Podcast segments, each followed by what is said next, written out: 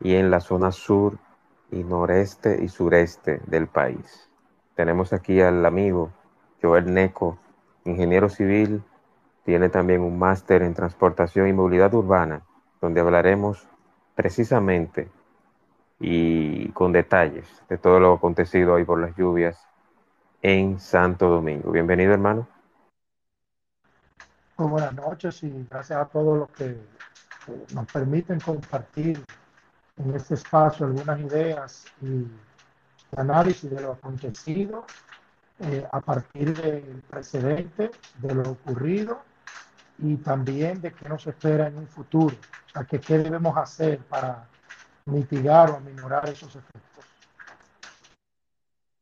Perfecto, perfecto, Joel. Joel, todo empezó con la lluvia. Eh, ese fue un fenómeno que se anunció hace unos días atrás.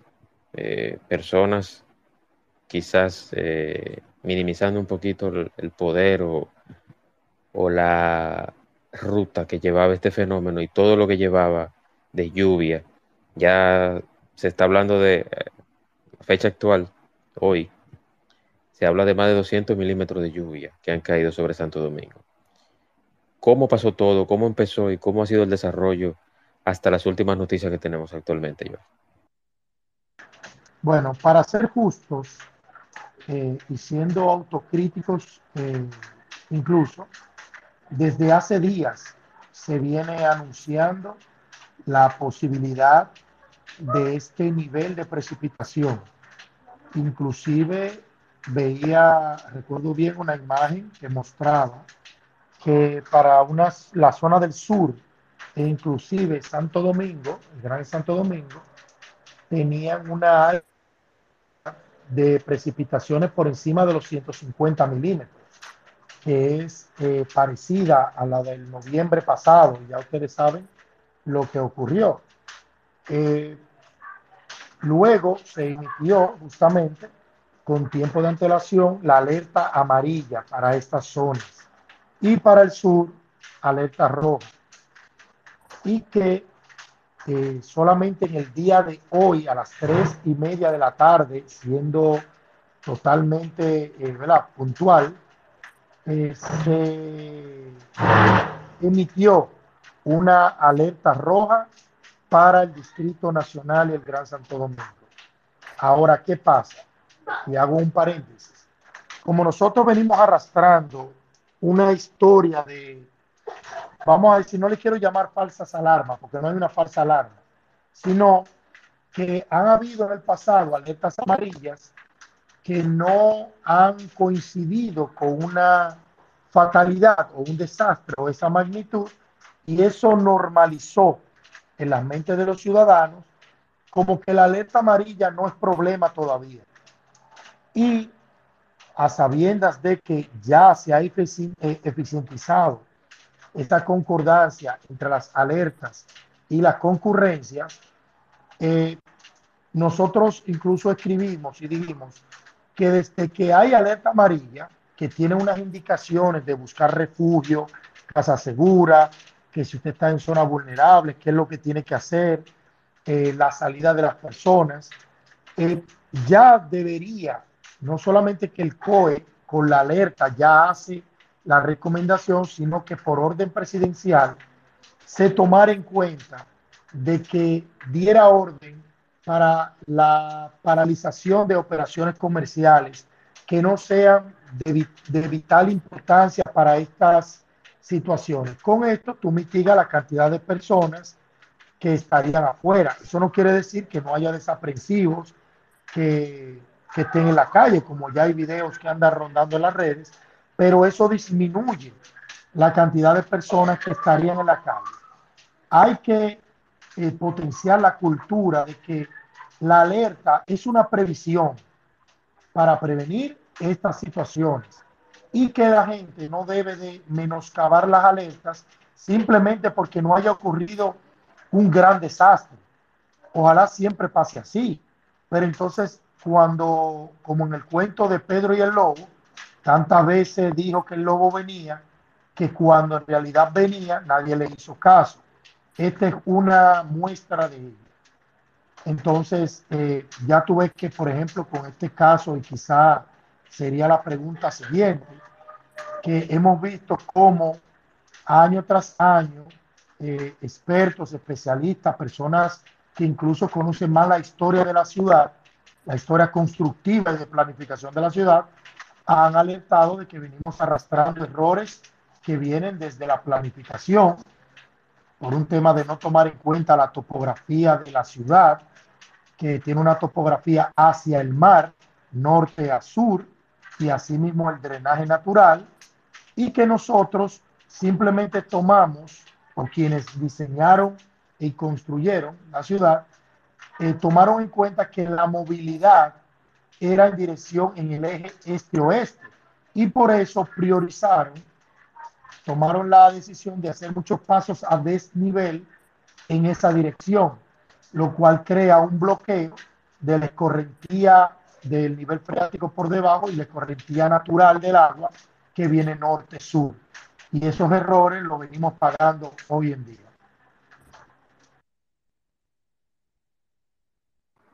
Eso es correcto, Joel. ¿Concluiste la idea? Sí, estoy dándote un espacio para quizá otra pregunta. Sí. la exactamente, exactamente. Eh, yo tengo la solicitud para hablar de dos personas, José Dunker y Eliezer. Vámonos primero con José y luego Eliezer. Adelante, José.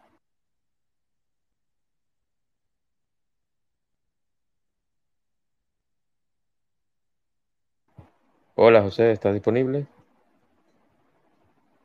Parece que no. Vámonos con Eliezer. Adelante, Eliezer, hermano.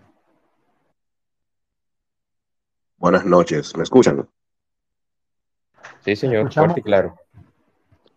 Bueno, eh, de este lado yo simple soy, simplemente soy un ciudadano, no tengo esos conocimientos así como quizá el ingeniero Neco respecto a estos temas pluviales y demás. Simplemente observo como un ciudadano común y corriente yo vivo en un residencial donde tenemos inbornales. Con la lluvia, con todo el agua que ha caído, ellos manejan toda la inundación perfectamente. En el residencial no vemos nada de agua estancada ni nada por el estilo. Eso me hace pensar que el resto de la ciudad simplemente tiene sus inbornales llenos de sedimento y basura. Aquí hay un tremendo problema con darle mantenimiento a los inbornales. claro, hay algunas obras que ya, porque, porque conozco algunas, hablo con conocimiento de causa, algunas obras que no tienen sus, sus eh, alcantarillados y demás cosas ya por temas de vicio, de construcción, pero entiendo que en general Santo Domingo tiene su sistema de alcantarillado, simplemente hay que darle un buen mantenimiento para que estas cosas no pasen es lo que a mí me da de impresión, viendo que cualquier residencial de cualquier familiar no tiene los mismos temas que cuando uno sale afuera a la calle. Uno dentro del residencial todo normal, sale del residencial y encuentra que hay un mar afuera. ¿Cuál es la razón? Eso sería todo de mi parte. Muchísimas gracias.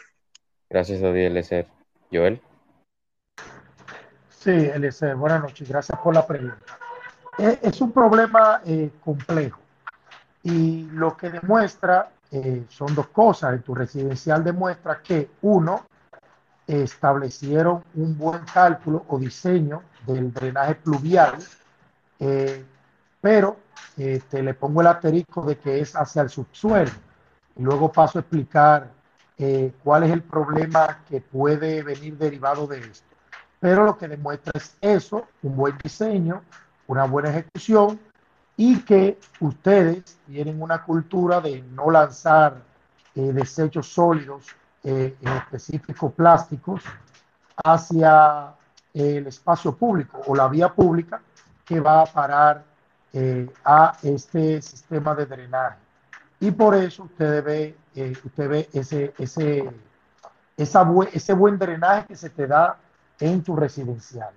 No obstante, vale recalcar que eh, nosotros eh, en la ciudad no tenemos un alto porcentaje de alcantarillado pluvial que redirige esa agua conectada por tuberías matrices y la redirige hacia el mar o algún afluente, luego de ser tratada mínimamente, aunque sea con sedimentadores.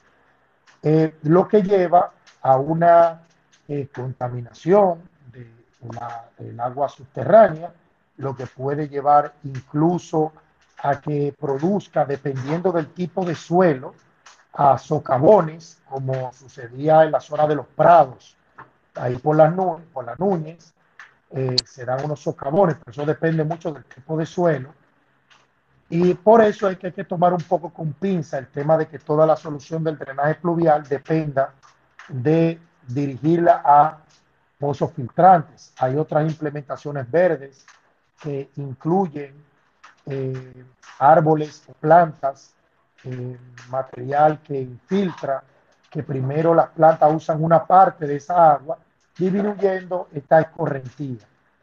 Uno de los grandes problemas que tenemos en nuestra ciudad, quizá el peor, es el tema del lance de los desechos sólidos en las calles, porque no hay un solo video que uno vea en la ciudad y también hasta en los mismos ríos, como el que anda del río Mano Guayabo, que, arrastró y dejó el puente del río Mano Guayabo lleno de desechos.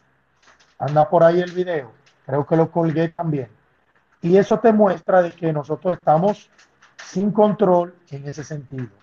Otro sentido es en que nosotros construimos nuestras ciudades como si fueran alfombras impermeables. Le hemos robado la permeabilidad natural a nuestras ciudades porque antes no había una casa de alguna urbanización que no tuviera patio con árboles, con áreas verdes, que eso servía para infiltrar y absorber agua de la lluvia. Ya nosotros, la gente anda, en, como dicen, cementando los patios, poniéndole cerámica a los patios, no toman otras implementaciones como el adoquinado verde, como los pavimentos impermeables y otras soluciones, porque piensa mucho en el bolsillo, no piensa mucho en la ciudad, es una falta de educación ciudadana para poderla cohesionar con las buenas prácticas de lo que tiene que ver con una ciudad y hacerlas permeables.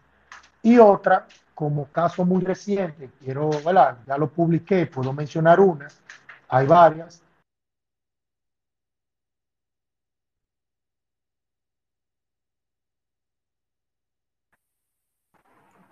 se advirtió, y ya andan los videos, de que está totalmente inundada y que peor aún, por su topografía o por su nivel o cota, envía muchas, mucha agua a residenciales que lamentablemente están a un más bajo nivel y que las obras del drenaje fluvial que deberían de estar en cada esquina para poder eh, absorber esa capacidad de agua y no necesariamente esta, que es un poco extrema, eh, hasta las normales, tuve que se llenan esos residenciales. O sea, también te dice que hay malos diseños.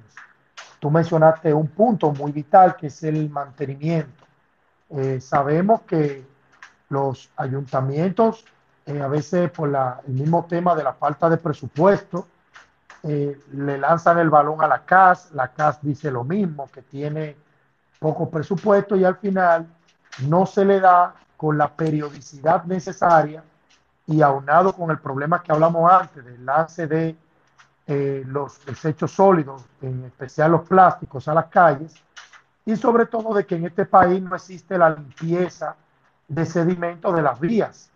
Entonces, ese sedimento natural eh, que va emanando de los agregados, y más por la pavimentación quizá inadecuada, se van arrastrando, las mismas construcciones, arrastrando agregados por las cunetas, van llenando los invernales y si no se le da el mantenimiento con la frecuencia, porque el invernal te permite, eh, es como una cámara registro, te permite tener un espacio que te acumule los sedimentos, pero si tú no lo limpias a tiempo, estos sedimentos van a parar al pozo filtrante y si llegan a tapar la parte de la tubería que infiltra, entonces la capacidad de infiltración de ese pozo se ve totalmente disminuida.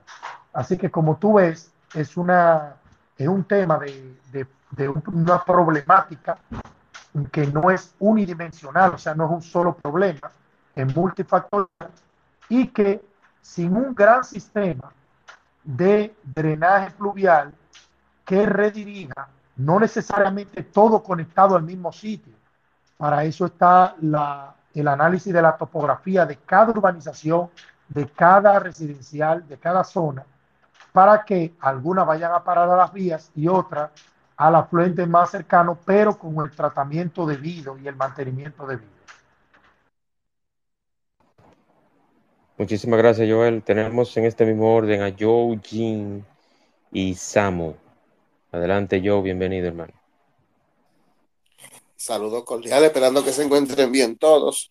Eh, voy a tratar de hacer un comentario breve sobre algunas cosas que he visto en el transcurso de, eh, de cuando ocurren estos fenómenos, que son algunas inquietudes. Por lo menos yo vivo acá en Santo Domingo Norte y hay, unas avenidas que independientemente cae un poco de agua, eh, se forma una especie de charco que los vehículos a veces tienen temor de cruzar previendo de que se puedan quedar. Por ejemplo, la Jacobo, que le hicieron unas remodelaciones, pero no he transitado hoy porque esas avenidas tienen unos puntos, porque es como estaba diciendo la persona anterior, el ingeniero, que nuestra ciudad lamentablemente ha crecido sin un nivel de planificación. Entonces, hay algunos lugares que son tan bajo el nivel que la avenida ni siquiera le hicieron lo que debían de hacerle, prever ese tipo de charco y entonces se arma el tapón.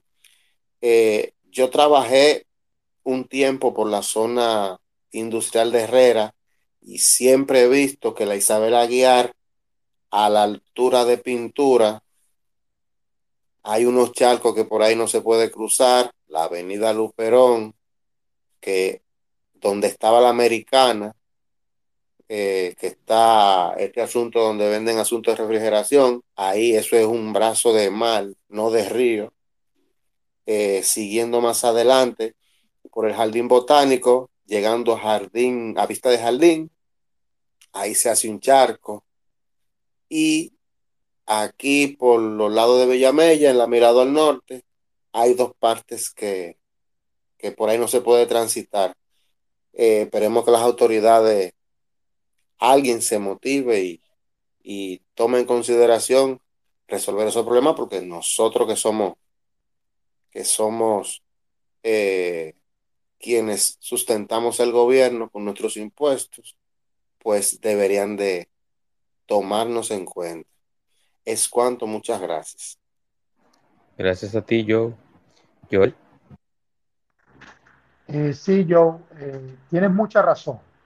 Una de las, eh, de las razones que provocan, por ejemplo, ese, esos casos que tú mencionaste primero, de esos charcos puntuales que se dan en, en muchos ejes viales es justamente por un problema eh, de mal trazado de lo que tiene que ver el drenaje pluvial, en específico las cunetas y la, o que se le dice obra de arte de drenaje pluvial, que ya los invernales y los pozos, o el redireccionamiento hacia algún tipo de alcantarillado que vaya a una a una planta de, tratamiento que solamente sería eh, un sedimentador y, quizá otro elemento, no, no, no una, como nosotros le llamamos la PETAR, la planta de tratamiento de agua residual, que es un poco más complejo y es para aguas negras. Eh, te lo digo porque en la cuneta, que a veces uno simplemente, la gente le dice contenedor es la parte más alta de la cuneta, la cuneta es la que arrastra el agua. Si esta no tiene la, el perfilado con los niveles adecuados, ese error se va a arrastrar a la vía, porque las cunetas son justamente la marca que le indica a la, cuando se está ejecutando la pavimentación de la capa, cuál va a ser su pendiente final. Si arrastra problemas en la cuneta, la, la misma, y se estanca agua, esa misma agua se va a estancar en la parte del pavimento. Por eso es que cuando tú ves esos charcos puntuales, eh, lo que primero te indica es que hay problemas con la pendiente. Y hemos visto con asombro y lamento obras importantes donde ya tú no ves ni siquiera el equipo topográfico indicando punto a punto cómo tiene que ir ese perfilado del diseño. A veces tú solamente ves una brigada que con un hilo y al ojo trata de ir perfilando la vía según el maestro le indique. Eso es algo tan delicado que tiene que ser ejecutado 100% supervisado y vigilado con un equipo topográfico que valide de que las pendientes están como en el diseño indica. Y como eso cuesta dinero, y estamos en un país donde mm, todavía no tenemos un 100% de integridad y probidad profesional a la hora de la ejecución, y ni se diga a la hora de la supervisión y el seguimiento, entonces tenemos esos problemas. Entonces ya cuando se da ese tema, ya tienen que crear eh, una, para no, dañar todo el perfilado de la vía, se analiza por topografía y puede ser que la solución sea ya crearle ya un sistema de drenaje puntual en ese punto. Tú mencionabas también casos históricos como las grandes inundaciones de la Luperón, también el de Isabel Aguilar que mencionaste, muy válido, eh, donde eh, los terrenos eh, que, ojalá estuviera Osiris de León, el profesor, para indicar qué tipo de suelo hay ahí. Vamos a invitarlo, vamos a invitarlo, déjame ver si está disponible, yo tengo su contacto. Porque eh, sí sé que la Jacobo Maglute, esa zona es limo arcillosa, arcillosa, la conozco muy bien, porque participé en un proyecto justamente en la parte de, de las implementaciones del sistema sanitario y conozco la altura incluso del nivel freático, es el nivel de, saturación del agua por debajo del suelo que es bien alto. Tú excavabas y te salía el agua. Entonces, eso ahí obligaba a que toda la zona no drenara como hacemos nosotros hacia pozos filtrantes, simplemente lo que hacían es, porque eso tiene una alta incidencia para que ocurra eh, un socavón, lo que eh, indicaba que tanto en las aguas negras de un proyecto, no lo menciono para no darle coba, pero sí me consta de que tomaron eso en cuenta, de que hasta el agua pluvial era recogida por una alcantarilla paralela a la de agua negra y pasaba por el desarenador y por la, la cámara de sedimentación. Entonces, eso es algo que, que te indica que cuando hay una ingeniería seria en los proyectos, estos problemas deben de ser minimizados o eliminados. Pero a veces lo que ha primado es vamos a ganar nuestro dinero rápido. No es un tema nuevo, pero tampoco es un tema que no sigue ocurriendo. Por eso es que lamento ver cómo está, y disculpa que haga un paréntesis, las, los afines políticos hoy en las redes echándose la culpa uno con otros, cuando lo que manda es que Jesucristo baje y trace la línea aquella y le diga que, que esté libre de pecado, que lance la primera piedra. Entonces, eh, me uno a esa preocupación de, de Joe Jim, ¿verdad? Su nombre, de que nosotros tenemos que dejar la politiquería y empezar a hacer caso a los peritos, a los expertos y a tomar eh, en cuenta soluciones integrales reales. No hay una sola solución puntual que resuelva todo el problema. Es un conjunto de problemas que hay que buscar la solución. Eso es correcto. Una noticia de último minuto que se ha presentado. El presidente Abinader dispuso la suspensión de labores en el territorio nacional, en los sectores tanto público como privado, a partir de las 10 de la noche de hoy sábado, 18, hasta las 7 de la mañana del lunes 20 de noviembre.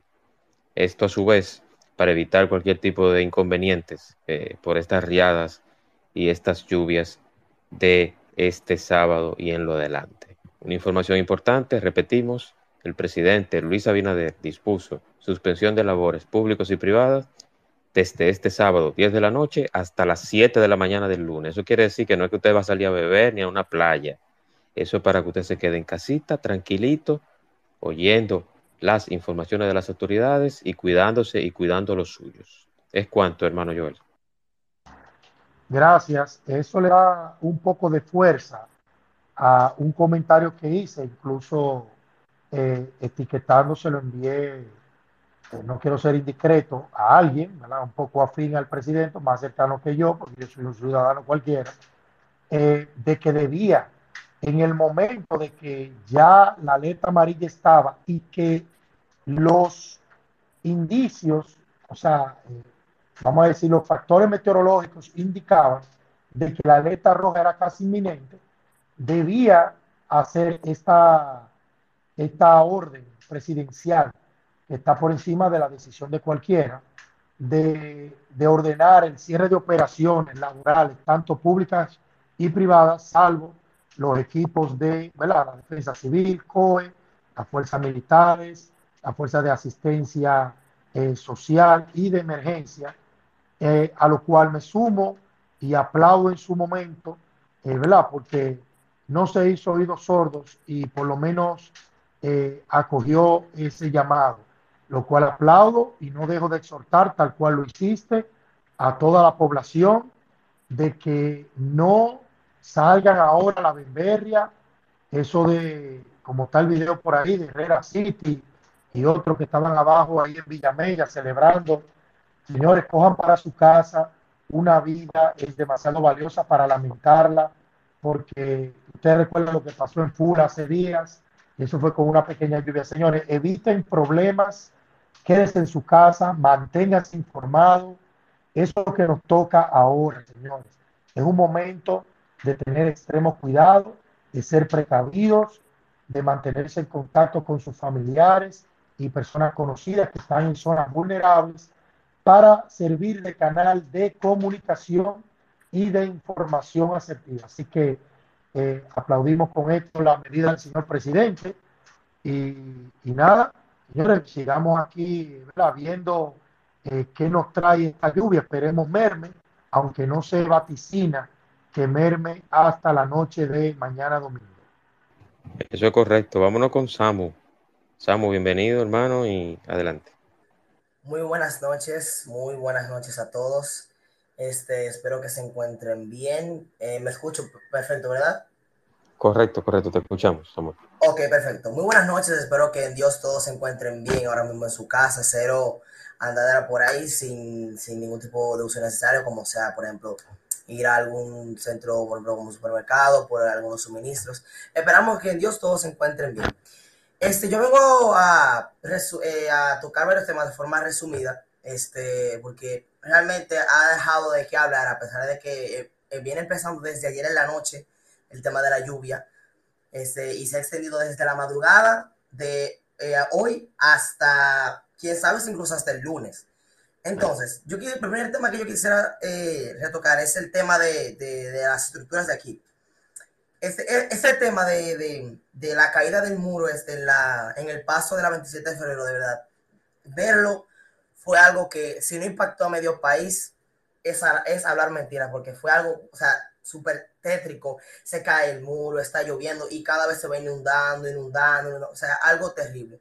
Y es algo que hay que tomar en cuenta, porque si, si eso significa que pase por una de dos cosas, o es que la lluvia es demasiado fuerte, o es que las estructuras de aquí no tiene eh, ni siquiera supervisión o si quiese eh, mantenimiento. Ese, ese paso, si no me equivoco, corrígame si estoy mal, fue Lionel que lo construyó en el 98, si no me equivoco.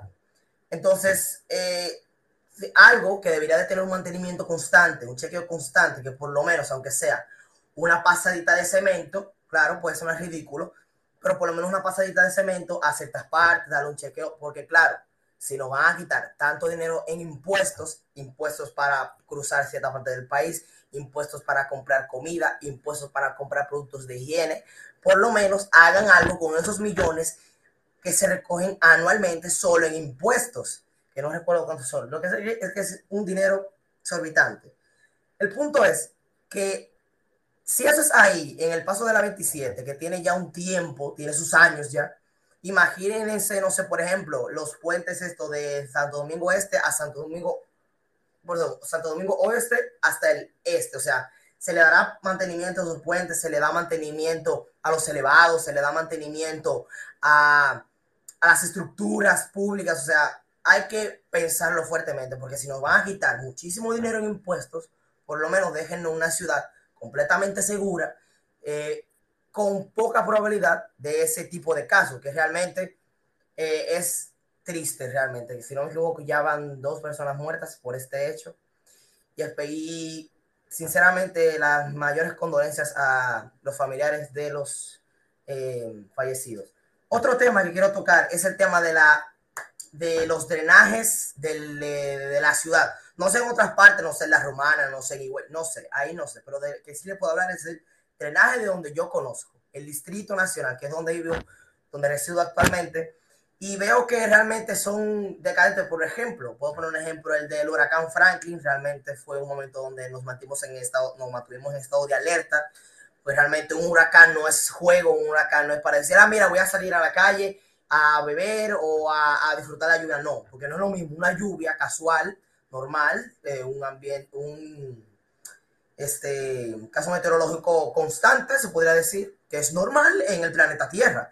Pero cuando hablamos de un huracán, estamos hablando de una onda masiva de agua que mueve carros, mueve lo que sea que se le cruce por el frente, lo mueve. Entonces, no es la primera vez que veo que las calles se inundan, no es la primera vez que veo que vehículos se quedan en el medio de la calle, especialmente vehículos, digamos, pequeños, de poco tonelaje, vehículos, eh, por ejemplo, como el Toyota Camry, que es un, un vehículo pequeño, que se quedan en el medio de la calle porque o no se conocen la calle o hay tanta agua que no les permite ver.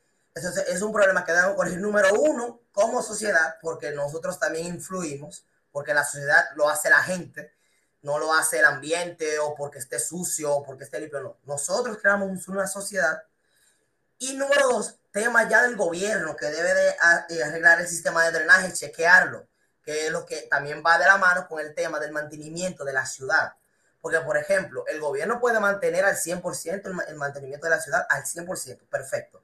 Pero nosotros que vivimos tirando basura, vivimos eh, eh, echando desperdicios, que vivimos tirando basura en los contenedores, por de una forma más eh, cotidiana de decirlo, que vivimos tirando basura en los lugares donde se supone que están hechos para drenar el agua, para evitar este tipo de situaciones.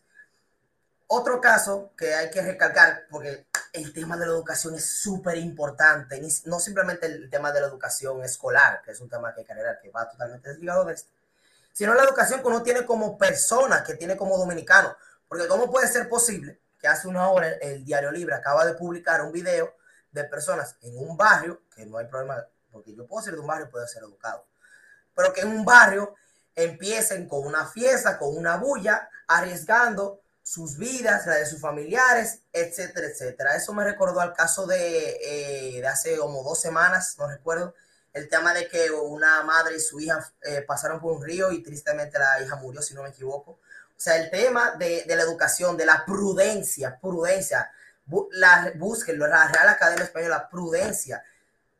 No hay prudencia, el dominicano no es prudente, muy pocos lo son, no, no todos, pero sí muchos. ¿Cómo puede ser posible que un estado de alerta, en un estado donde tu vida, la mía y la de todos está afectada, donde puede ser afectada, perdón, yo ando en la calle bebiendo, yo ando en la calle de que gozándome la lluvia. Miren, así brevemente, entre paréntesis, yo fui a Dragón Rojo a buscar unas cositas con un familiar muy cercano, a buscar eh, pequeños suministros, porque aparentemente la lluvia no se detiene hasta el lunes. Y quién sabe hasta dónde. Entonces, cuando estoy doblando la esquina ya para llegar a, donde yo vivo, veo una persona eh, sentada frente a, un río prácticamente, porque está lleno de agua, eh, fumando buca y tomando. O sea, ¿dónde está la prudencia ahí? Porque yo no estoy en mi casa, digamos, con mis hijos, con mis hermanos, con mi mamá, con mi papá, refugiándonos, llamando a sus familiares en áreas vulnerables, llamando a esas personas que están en áreas de súper riesgo, como es la área sur del país eh, llamando a esas personas que necesitan ayuda, eh, publicando eh, los videos para que la gente tenga un mínimo de conciencia. O sea, son tantas cosas que se conglomeran que llegan a ser no simplemente tristes, sino estresantes. Temas como estos son los que debe de tomarse con seriedad, porque son temas que no, que por cierta parte puede ser así, pero no es culpa del gobierno, no es culpa de la meteorología, no es culpa de la ciencia, es culpa de nosotros por no ser prudentes y educados a la hora de un estado de alerta. Les pongo un ejemplo. En el momento de la pandemia, muchas personas salían así por las buenas, incluso hasta sin mascarilla, arriesgando no solo su vida, sino la de, sus de los integrantes de su casa, dando así el paso a más muertes, más enfermedades y aún así más dolores de cabeza para el pueblo dominicano, porque si no ponemos de nuestra parte como sociedad, no lo va a hacer nadie, no lo va a hacer el gobierno, porque el gobierno está muy ocupado dándole nuestro oro a la Barrick Gold, ocupándose en eh, restablecer lugares que el dominicano va a dañar, eh, ocupándose en comprar 21 mil butacas que debieron de comprarse hace siglos, pero se compran ahora porque, wow, la gran necesidad, en vez de adaptar y terminar colegios públicos, en vez de que la inflación siga bajando, en vez de bajar el precio de los combustibles, en vez de hacer un método donde el dominicano, a pesar de que gane hasta 5 mil pesos, pueda comprar una funda de pan para su familia, esas son cosas que debemos de analizar profundamente, la verdad. Porque el gobierno está muy ocupado con sus cosas y nosotros, como sociedad, debemos de tomar acciones contra eso. No haciendo huelgas, la huelga es un método, pero tomando conciencia con nosotros mismos, diciéndole a esa persona mal educada que nosotros conocemos, decimos, manito, tráncate en tu casa. Y si ya no te hace caso, ok, allá tú. De morirte, Dios no lo quiera, allá tú. Entonces, es eso, señores, unirnos como sociedad y tomar un mínimo de conciencia estar al tanto de qué gasta el gobierno nuestros impuestos, porque para nadie es un secreto que el gobierno nos mantiene con nuestro dinero que gastamos nosotros, con nuestro trabajo, que no es para nada fácil, sabiendo aún cómo la inflación nos está comiendo vivos prácticamente, perdón, eh, figurativamente, como una funda de pan me sale eh, eh, más cara que hace 5, 10 años. son temas realmente que debemos de analizar que, por cierto, postdata, dando aquí un paréntesis ya para cerrar, que sepan que si la, el oro del el país no fuera de la Barrick Gold, porque es totalmente de la Barrick Gold, aunque esté aquí, eso es algo que está hablado ya. Eh, República Dominicana fuera primer mundo, lo pueden buscar. República Dominicana es el país de Latinoamérica con más oro. O sea, imagínense Luis Abinader con un curso de economía en la UAS, en la Pucamama, donde él quiera, te en su casa. Imagínate un presidente que maneje, hasta un funcionario o un senador, quien sea, pero que tenga un control financiero. Porque imagínense República Dominicana utilizando el oro del país para el país. Mejor educación. Mejor, Emma, si el oro de este país se, utilizara bien, la huelga del 4% de la educación no existiera. Eso no existiera. Pero como estamos dándole nuestros recursos a la gente de afuera por nuestra deuda externa y por muchísimas cosas que mantenemos mal, es por eso que pasa. Eh, perdónenme si me desligué un poco del tema, espero que de verdad nos mantengamos dentro de casa, cuidándonos. Recuerden, por favor, tener el mayor de los cuidados, llamar a sus familiares y estar al tanto de las informaciones oficiales que nos dejan, por favor. Que mientras más prudentes, vivos nos quedamos. Un placer y Dios me lo bendiga grandemente. Gracias, Samuel. Gracias, Samuel.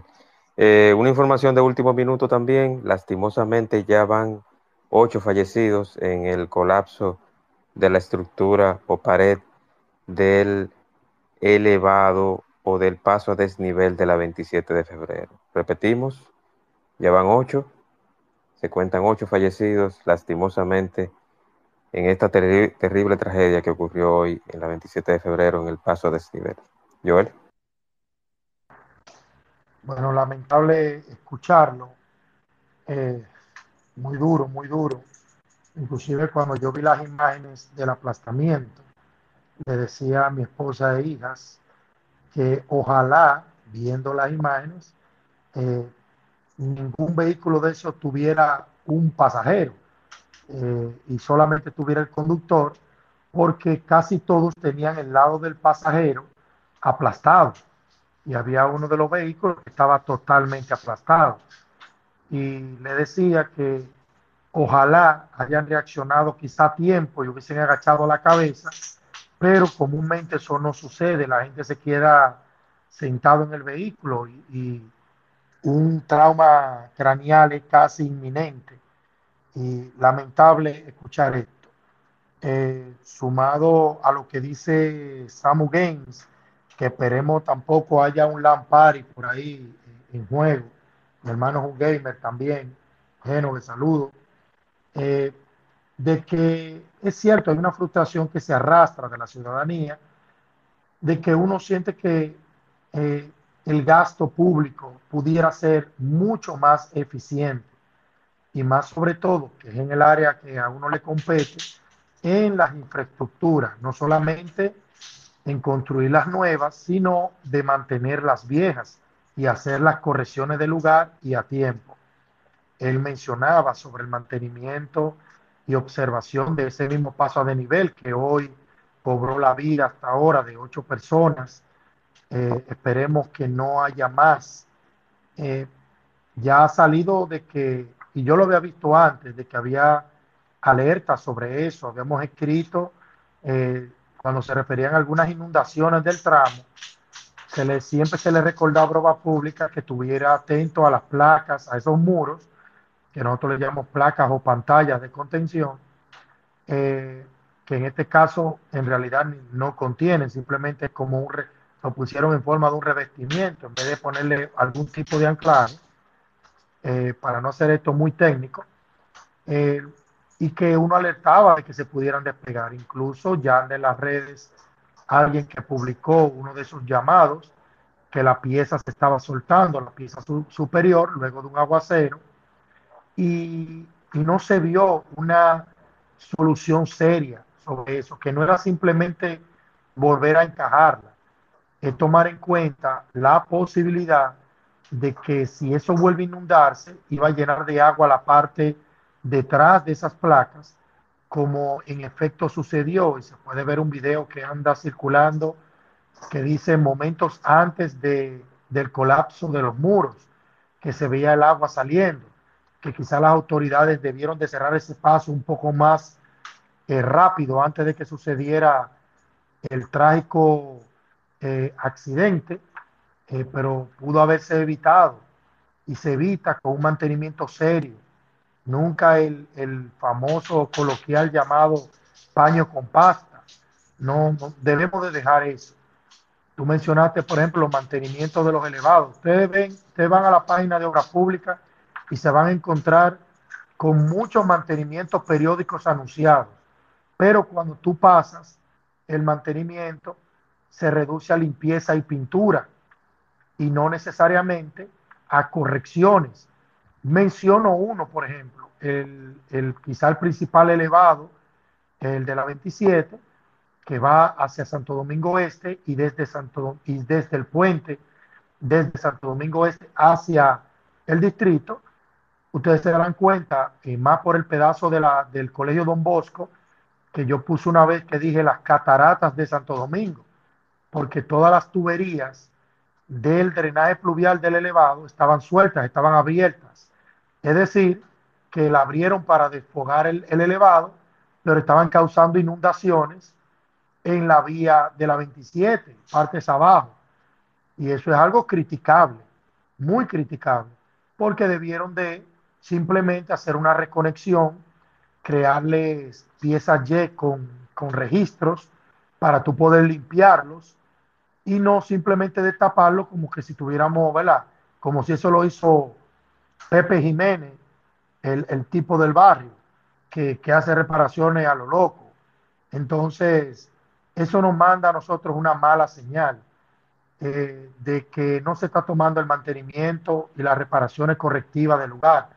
Ustedes saben lo que ha estado pasando con la Junta del Puente, que no solamente que no eligieron la, la Junta correcta, sino que hay un problema mayor y se estuvo advirtiendo y que Dios no quiera un día colapse, de que hay que chequear el, tensado de los cables del puente Duarte, hay que chequear si ha habido algún, algún asentamiento, cómo se está moviendo el puente, porque los puentes se mueven, pero si se está moviendo fuera de rangos, ya hay tecnologías que te permiten, hasta con un dron y con unos sensores que tú instalas, medir ese movimiento en el, vamos a decir, el peor de los días del puente de tránsito del puente para tú saber cómo se comporta. Y entonces nosotros vemos cómo nada de eso pasa, uno lo advierte, Eh, vemos las autoridades que a veces actúan, a veces no, eh, y eso nos preocupa. Ya sobre la solución integral es algo que de hace años se vive del drenaje pluvial, perdón, para especificar, se ha estado comentando hace muchos años, pero siempre sale la excusa que el dinero, que el dinero. Señores, dinero produce este país. Cuando hay intención y voluntad, hay maneras de lograrlo y solucionarlo. No me digan que no se puede, pero tiene que haber una voluntad. Hace unos días escuché de un proceso de urgencia que iban a hacer para el drenaje pluvial de la ciudad y uno diría a simple vista, viendo el titular, perfecto, vamos arriba. Pero cuando uno lee el listado de partidas de lo que se está contratando, lo único que pude leer fue muchos pozos filtrantes y muchos invernales. Ahí yo no vi implementaciones eh, integrales mayores. O sea que estamos repitiendo un viejo blueprint, como le decimos nosotros, de viejas implementaciones que no es lo mejor. Entonces, eso también nos llama mucho la atención de que tampoco que por hacer algo a la carrera terminemos invirtiendo demasiado dinero en algo que no nos va a crear una verdadera solución o que nos derive en otro problema como algún socavón en alguna vía o en algún residencial. Y sí, me uno a ti a esa preocupación, siempre he sido eh, conteste con eso, de que la ciudadanía eh, tiene que ser más responsable, eh, cambiar nuestra cultura de que es nada, que nada importa. Eso de Fula fue un mensaje, parece que fue un mensaje muy corto, la gente no termina de entender. En el noviembre pasado ya ustedes saben lo que pasó. Y quería hacer la acotación de que un huracán trae lluvia, pero su, su principal problema es el viento pero que muchas veces cuando el viento es muy fuerte y su movimiento de traslación es muy rápido, lo que hace que pasa rápido y se lleva las lluvias. Pero las tormentas tropicales como esta y las depresiones son bien lentas y traen muchísima lluvia. Y por eso son las que cuando tú buscas en el historial de desastres por acumulación de lluvia, son las tormentas tropicales las que se llevan eh, el mayor. El mayor, la mayor estadística en cuanto a este efecto, porque muchas veces la gente cuando no escucha la palabra huracán dice, ah, no, es una tormenta, eso es nada más, nada más es lluvia. Pero para eso están las alertas, pero como dije al inicio, en este país tenemos que tomar más en serio eh, las alertas que hace el COE y para darle más seriedad, para eso está el presidente, para que cuando hay una alerta amarilla con tanta antelación, que eso lo que más pintaba era que cambiara rojo y a sabiendas de lo ocurrido en días pasados y en el año pasado, era casi fácil la decisión de ordenar el cese de operaciones comerciales, salvo de lugares de vital servicio y hasta cierta hora. Eh, llámese farmacia, llámese el supermercado hasta bien temprano, eh, pero debieron de hacer un llamado a que fuera el viernes, que la gente se abasteciera y no que esperar el sábado para ello. Y muchos comercios estaban abiertos, es decir, que todos los, todos los negocios que trabajan sábado estaban abiertos hoy y ya ustedes vieron el colapso que había. Y eso pudo haberse prevenido, pudo haberse mitigado. Quizá no se hubiese eliminado por completo la gente en la calle, pero se hubiese mitigado mucho.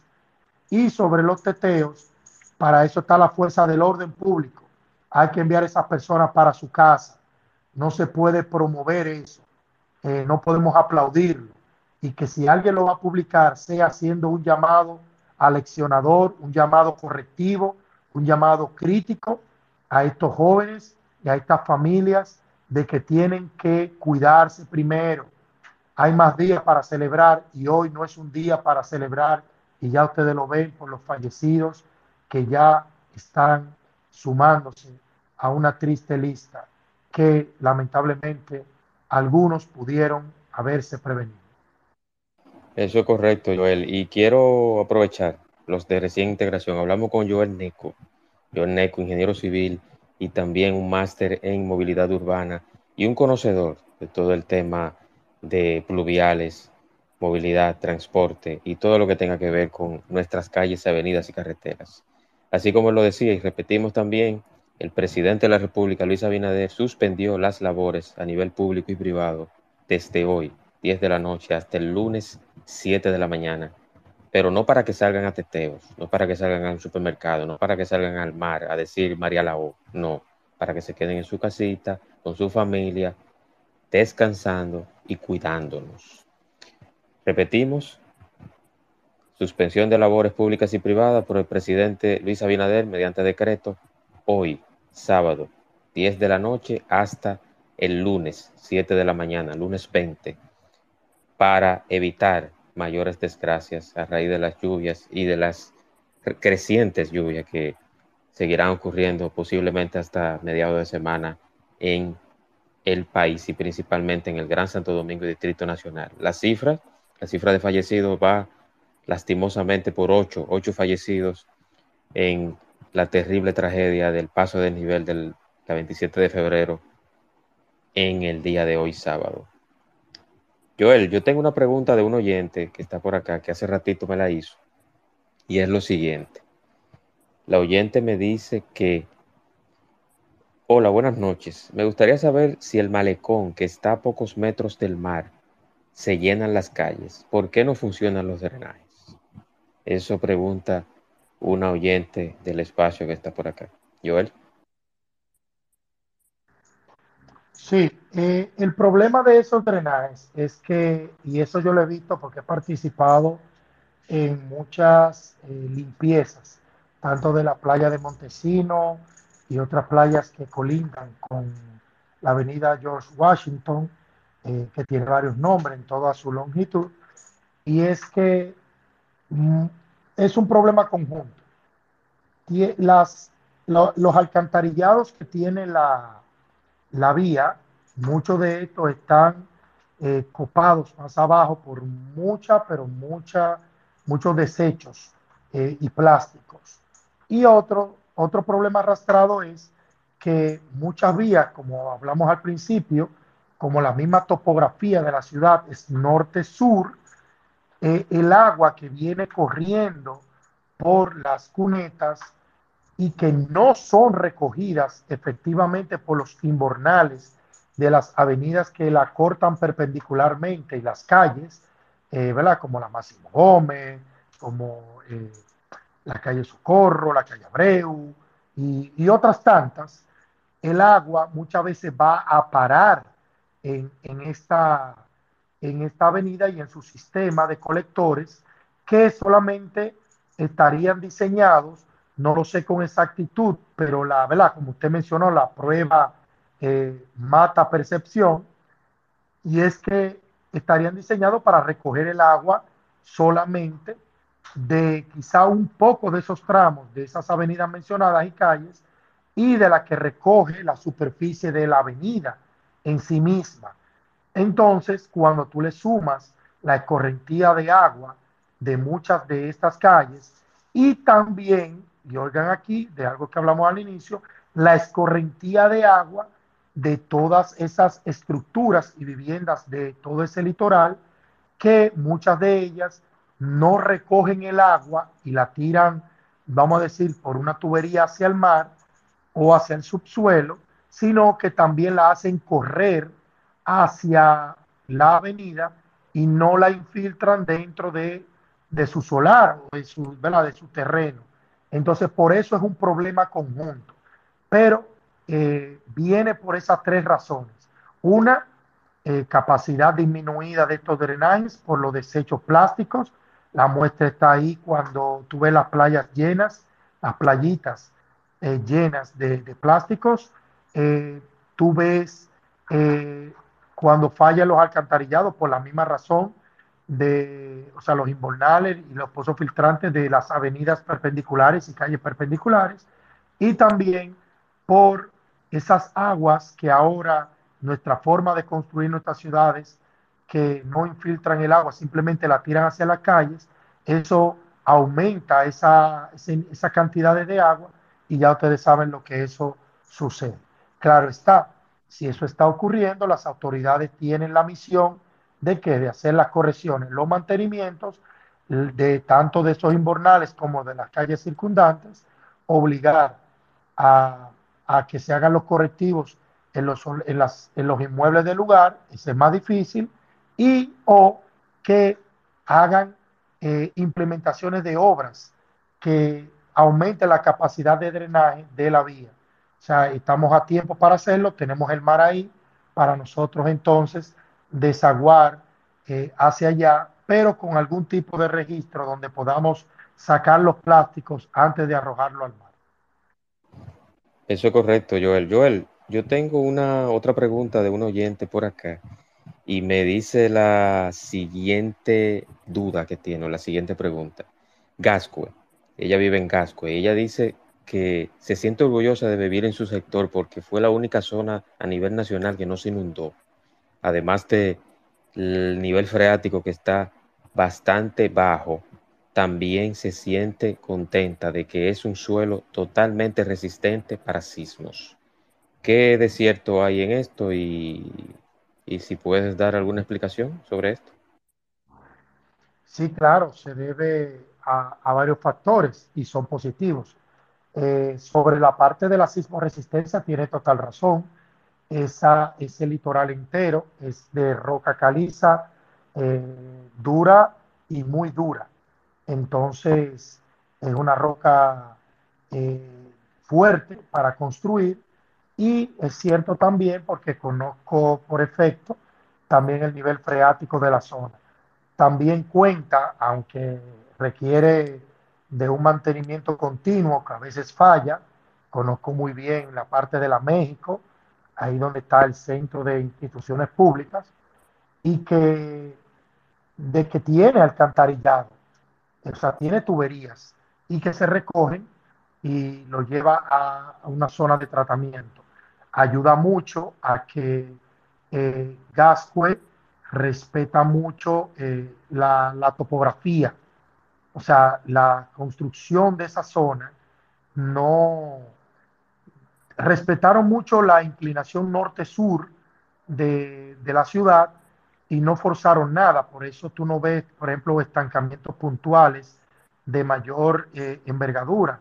Sí hemos visto en casos muy, muy, muy puntuales donde por las sobrecapas que se han colocado de asfalto en la México, en la Pedro Enríquez y en otras, eh, ya cuando hay mucha lluvia, se inundan las aceras primero que la vía, y eso es ya un problema de que una vía cultura de, de no quitar la capa vieja para colocar las nuevas, y que en algunos casos, como es en la Lluveres con México, que quizá falta quizá colocar una alcantarilla que cruce el agua de una esquina a otra, pero nunca ha sido grave. Y ahí le doy total razón a la ciudadana porque conozco muy bien esa zona de Gasco y que, y que no sufren lo que sufren otras ciudades, pero otras zonas de la ciudad, pero es porque lo que le digo, él, le ayuda mucho eh, la capacidad filtrante que tienen, el alcantarillado que tiene, le ayuda mucho a que respetaron la topografía y que eh, en Gascue también eh, aún quedan todavía viviendas que tienen cierta permeabilidad, aunque eso eh, ha ido un poco ya en detrimento por el crecimiento de torres y de otro tipo de vivienda donde pavimentan todo, eh, todo, toda su, su, solar. Pero sí es cierto de que es de las áreas menos afectadas de toda la ciudad. Eso es correcto, eso es correcto. Yo también conozco bien la zona de Gascue y e históricamente es precisamente bastante segura. No es casualidad, eh, Joel, eh, me desmentirás o, o, me dará la razón, no es, no es casualidad que el Palacio de Gobierno está por esa zona. Yo creo que eh, el dictador Rafael Leonidas Trujillo aprovechó el, el desarrollo del suelo que posiblemente es tipo C o B, ahí en la zona de Gascue, para hacer el Palacio de Gobierno ahí. ¿Me, de, me desmentirás o, o tengo razón ahí?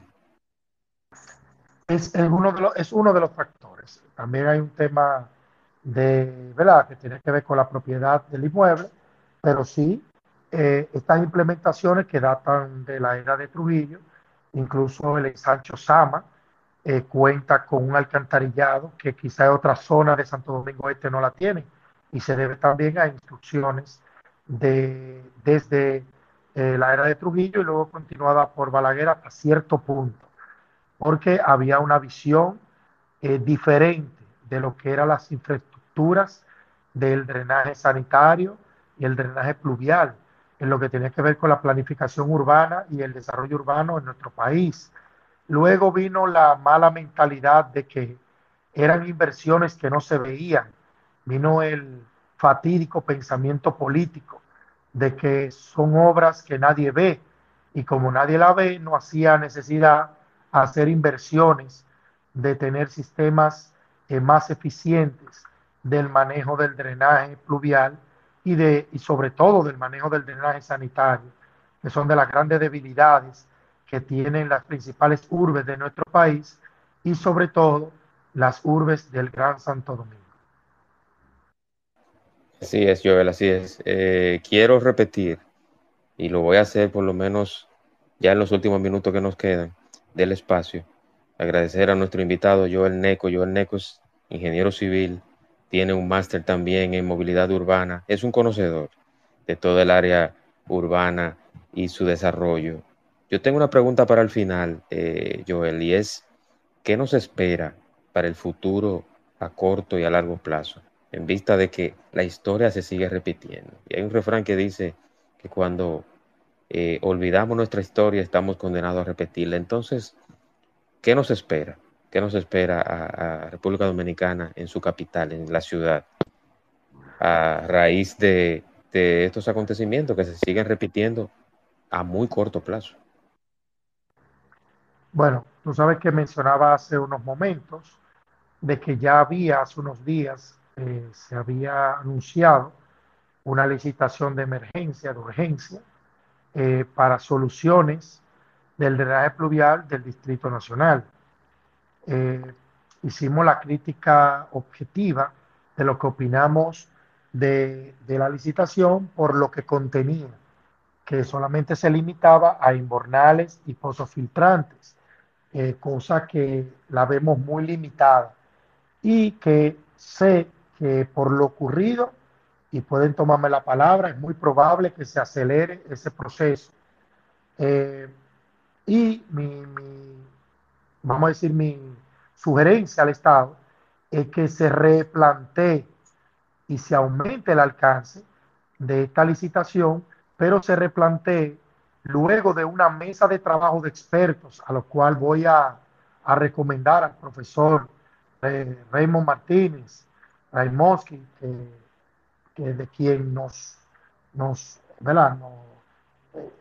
nos alegra, que nos considera, pero nosotros tenemos una alta valoración de su experticio en el área de la ingeniería sanitaria y lo que tiene que ver con soluciones de este tipo, de que se analice muy bien las soluciones, tomando en cuenta la topografía de la ciudad y de que vayamos más allá de esas solucioncitas puntuales y de que se extiendan a los otros ayuntamientos, porque no hemos escuchado por ejemplo, del Ayuntamiento de Santo Domingo Este, de Santo Domingo Norte y de Santo Domingo Oeste y los otros ayuntamientos que conforman la provincia de Santo Domingo, de que tengan en carpeta una, un proyecto de solución integral general del tema del drenaje pluvial dentro de sus demarcaciones. Sabemos que tiene la limitante de presupuesto, pero entiendo que el gobierno central y la Dirección de Proyectos Especiales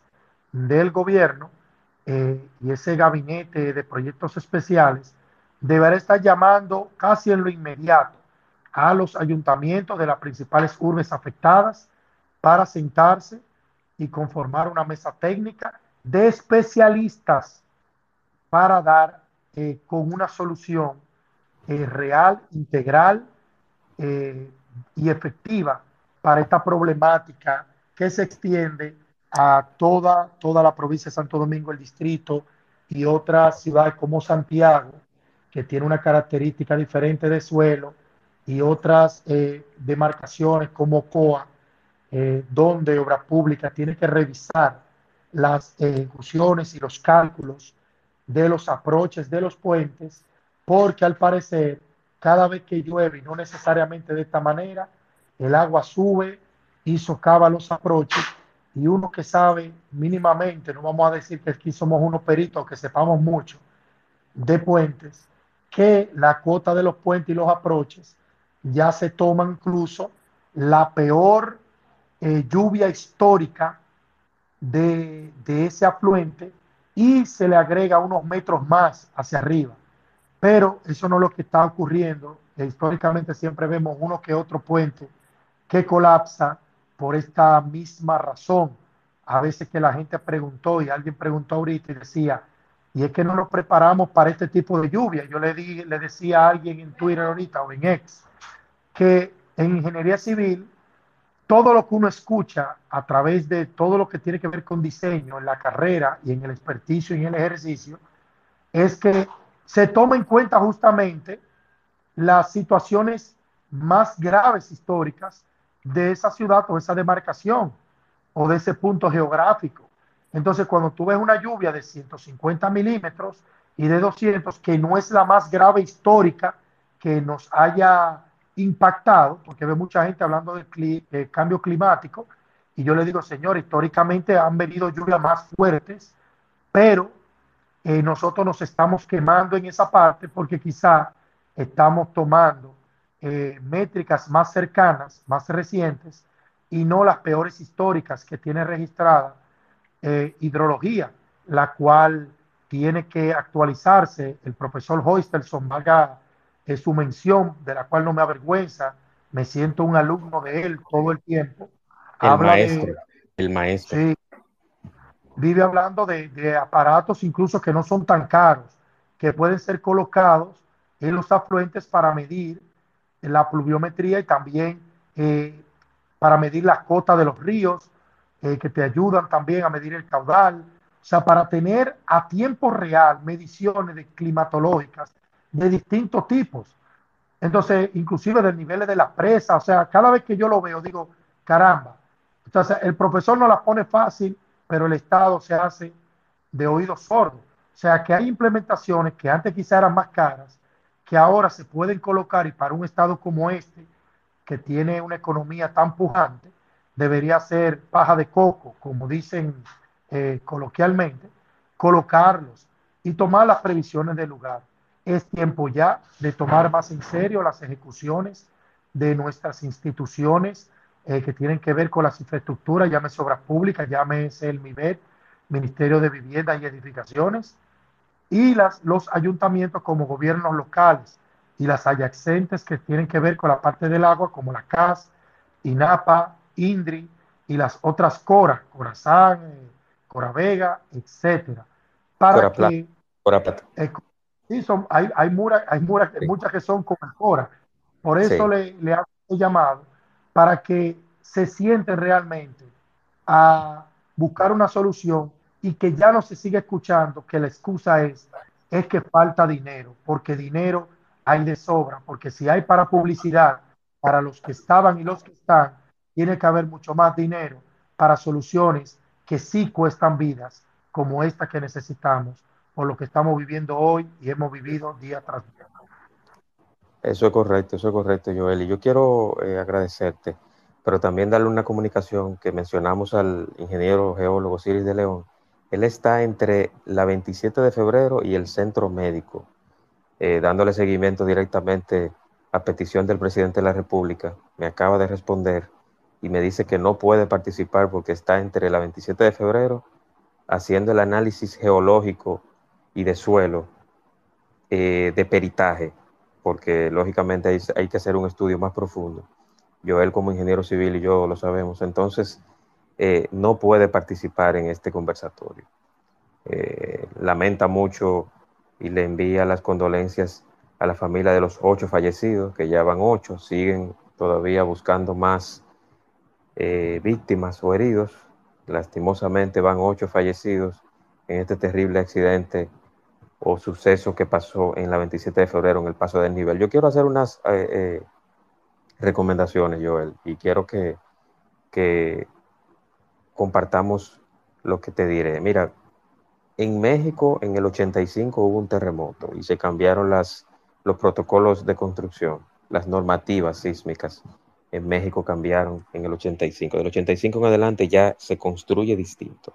Pero lo propio pasó en República Dominicana en el 2010 a raíz del gran terremoto que pasó en Haití. Entonces yo creo, eh, y secundando lo que usted dijo, debemos de sentarnos, eh, que el gobierno central, las instituciones privadas, el CODIA, que no lo hemos mencionado yo, el CODIA, que se supone que es para supervisar a los arquitectos, ingenieros y las obras, debe también de tomar participación ahí, de dar un seguimiento más cercano y más constante al mantenimiento y a las obras, no importa el tiempo que tenga. Entonces, yo creo que el mea culpa debe de ser de todos. Yo como profesional de la ingeniería y muchos más nos sentimos con mucha vergüenza de que en este país obras tan importantes como un paso de nivel, un túnel, un elevado y carreteras, que son accesos de comunicación vial, se mantengan en ese desuso y ese no mantenimiento tan constante. Joel. Sí, totalmente de acuerdo. Me, me uno, lo repito una vez más, me uno a las condolencias de estas personas que perdieron la vida lamentablemente. Eh, no puedo decir que tienen culpa, porque a pesar de la alerta, eh, cuando no se les es reiterativo de que no, no salgan, ya sea por prohibición, porque cuando viene a ver, tenían una obligación laboral en la cual asistir o de la cual salían en ese momento, de que esto le ocurriera y que se perdieran sus vidas y que otros eh, sufrieran heridas eh, graves eh, por este suceso y otros que han sufrido pérdidas materiales incluso en otras zonas del país y otros que aún siguen desaparecidos por crecidas de puente o como la persona de allá de, Sabana Larga, en Ocoa, en Arroyo La Vaca, eh, donde también temprano quizá era la primera persona que se notificó, eh, el, cayó en el río y no, no se había encontrado. Esperemos esté con vida, esté aferrado a la vida en alguna rama y que no se haya perdido su vida. Y esto es otra, otro momento aleccionador, tal cual lo referiste, para que lo tomemos como un momento pivotal, serio, y que dejemos de decir lo que había que hacer y comencemos a hacerlo. Que si hay que reformar los reglamentos, estoy totalmente de acuerdo de que hay que revisar y aumentar los coeficientes de seguridad, hay que hacerlo. De que hay que revisar, como tal cual mencioné, eh, el diseño de los aproches y alturas de los puentes, hay que hacerlo, no importa el poblado rural que estemos eh, conectando, la vida está primero. Ni el costo, ni el costo, ni el costo tampoco. Ni el costo, porque a veces estamos, bueno, es un pueblito, no, no, no importa, no importa, hagamos las cosas bien, señores, para que no lamentemos en el futuro. No hay nada que reponga una vida, no hay dinero en el mundo que te lo reponga, o sea que eso es algo que no deberíamos descatimar y que, tal cual dijiste, el CODIA, que quizá no lo mencioné porque con cansancio eh, en, sucesos pasados y hoy eh, lo estuve etiquetando con situaciones donde no sé qué más decirle a mi gremio o a nuestro gremio en este caso, de que pongan atención a lo que realmente les atañe. Porque si nosotros como profesionales individuales estamos haciendo una crítica objetiva, nuestro colegio tiene que hacerlo por responsabilidad, porque esa es su tarea. Y que por eso es que nosotros siempre hemos sido críticos de la, de la no politización de los gremios, porque de que se politizan y está muy afín a uno que otro bando, así mismo van afín a su discurso. Y que yo siempre he dicho, tú puedes ser del partido que tú quieras, pero no pierdas la objetividad y mucho menos pierdas la, como digo yo, la vergüenza profesional, pero sobre todo el interés máximo. ¿Entonces cuál es el interés máximo? La República Dominicana. Eso está primero. Tu ciudad, tu comunidad, tu familia. Entonces nosotros no podemos pensar que los intereses partidarios, que no dejan de ser importantes para muchas personas, pero el interés de la nación está primero. A mí no me interesa que, por ejemplo, los personal a mí me llamen enemigo de uno que otro, porque en el momento yo hago una crítica pasada o hago una crítica actual. Señores, yo hago una crítica y yo sé que muchos lo hacen desde la óptica profesional que no tiene colores, desde la, desde la óptica crítica de, de que de la que tenía que tener, tener un supervisor, de alguien que le dé seguimiento a una obra, de alguien que diseñe una obra. O sea, señores, basta ya de hacer silencio y extiendo este llamado a otros colegas eh, profesionales de la ingeniería, arquitectura, agrimensura y de toda la rama de la, de la ingeniería, de que a veces me escriben en privado y me dicen, Neco, suelta eso, no te la juegues tanto, porque hay gente que entiende que si habla o dice algo, mm, el Estado no los va a contratar. Y yo siempre le digo, señor, el interés del país está primero. Yo les entiendo su miedo, le entiendo, porque esto es un país complejo. Pero si nosotros, como todos los ciudadanos, no comenzamos a exigir lo correcto, esto no va a solucionar. Y yo entiendo de que mejor tarde que nunca y que hoy, hoy, hoy se declare el antes y el después de una nueva República Dominicana donde la seriedad profesional, el buen diseño y la responsabilidad estatal y ciudadana sea lo que prime por encima de cualquier interés. Eso es correcto, eso es correcto, Joel. Agradecer nuevamente que hayas aceptado la participación. Lastimosamente haya sido con un tema tan triste y tan bochornoso hasta como sociedad y como país. Eh, Joel, yo quiero que rápidamente tú des tus coordenadas, donde te pueden seguir, tu blog y, y, todo lo demás que tiene que ver con usted, hermano, y su expertise en el área de la movilidad urbana y la ingeniería. No, claro, ahí como pueden ver en el título, arroba Joel Neco, Neco va con una G, no suena, para en italiano suena ñeco, o sea, mi nombre y mi apellido, en todas las redes es el mismo, tanto por ex, tanto por Instagram, eh, ya en Telegram, a ver si nos vemos por ahí en algún foro eh, de movilidad, como la gente de Metro SDE, o sea, gracias a ellos, a los muchachos fiebruces con los metros, eh, nuestro son, experticio va desde Son buenos, son muchachos, son buenos, son oh, muchachos. Son, buenos. Esos muchachos ven hasta el primer óxido que le sale a un tren y están atentos incluso de, de, de la movilidad en otros países. Eh, nuestro experticio va desde la ingeniería de tránsito, ingeniería de la transportación y la movilidad urbana. Y por experiencia y porque la vida me ha tocado, como dicen, en asuntos eh, que tienen que ver con implementaciones ya de, de, urbanismo y de soluciones de drenaje, como me tocó en algunas obras, y también en algunas implementaciones estructurales, de las cuales mmm, yo no hago, ¿verdad? uso de mi de alarde, porque siempre he dicho que soy un alumno eterno de todos esos, de esas áreas, y en las que aún soy, tengo mi máster, mi maestría, digo que siempre sigo aprendiendo, porque todos los días se aprende algo, como decía mi padre, quien no dejó hasta sus últimos días de estudiar y especializarse. Muchísimas gracias, Joel, y yo quiero darle las gracias también a todos los que están por acá como oyentes y a los que participaron. Eh, muchísimas gracias. Eh, recordando nuevamente, antes de finalizar, ocho fallecidos en las lluvias de hoy en el Gran Santo Domingo, en el paso del nivel de la 27 de febrero. Ocho fallecidos, lamentablemente. Enviamos nuestras condolencias a sus familias y esperamos que tengan el descanso eterno y que esto jamás se repita.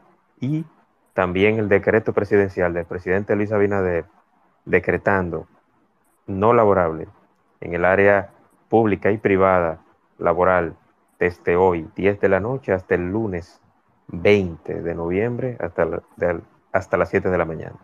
Sábado, hoy, 18, 10 de la noche, hasta el lunes 20, 7 de la mañana, no laborable, público y privado, para que estemos en casita, descansando y cuidándonos con este mal tiempo que aparentemente es implacable una vez más. Joel, hermano, muchísimas gracias. Eh, gracias a ti, hermano, por la oportunidad, una vez más, y te sabe, puede contar conmigo. eh, para lo que necesite y para poder compartir con usted este espacio de conocimiento y de llevar un mensaje a toda la población.